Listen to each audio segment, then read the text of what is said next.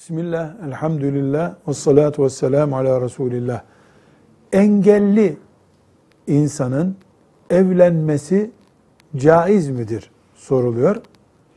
Bir kere engelliyi takip eden doktor evlenebilir.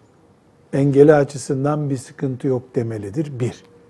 İki, engelli insan evleneceği kişiye engelini gizlememelidir. Baskı da yapmamalıdır.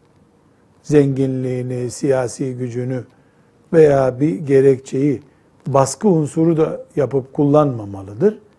Bu şartlarda doktorun izni gizlememek, baskı unsuru yapmamak kaydıyla evlenilse bu evlilikte hiçbir sıkıntı yoktur.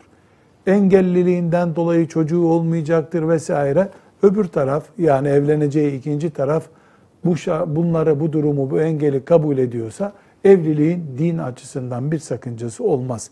Velhamdülillahi Rabbil Alemin.